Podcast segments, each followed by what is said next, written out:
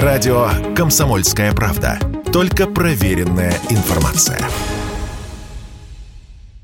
Новогодние корпоративы в этом году пройдут без былого размаха. Бюджеты урезаны, артисты многие разъехались, да и неуместно как-то. А вот детские елки – это для россиян святое. Поделился с Радио КП Павел Воронцов, основатель событийного агентства Private Case, технический директор мероприятий различного формата, режиссер, сценарист, продюсер.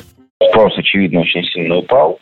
Если изначально шел разговор о том, что он просел 30%, то сейчас можно уверенно говорить, что просел 70%, а то и даже и больше. Понятное дело, что многие отказываются по этическим соображениям от проведения новогодних корпоративов, многие отказываются по финансовым соображениям. Вот детские праздники, да, стабильно пользуются спросом. И я так понимаю, что как раз-таки в этом сегменте провала никакого нет.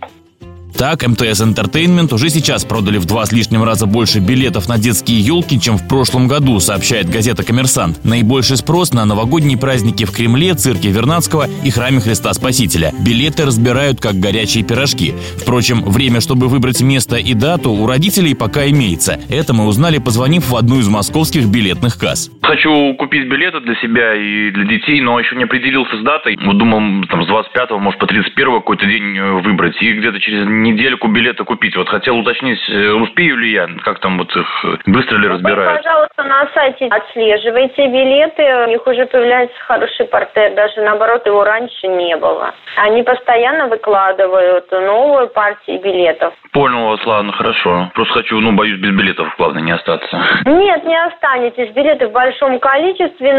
Постарайтесь, может быть, уже что-то выберите сейчас. Средняя цена за один билет 2500 рублей. Впрочем, берут билеты не по одному. Например, взрослый попасть на кремлевскую елку без ребенка не сможет, так что билеты покупаются минимум по 2 штуки. Таким образом, средний чек составляет 7 с небольшим тысяч рублей в Москве и чуть больше 5000 в Санкт-Петербурге. Василий Кондрашов, Радио КП. Радио «Комсомольская правда».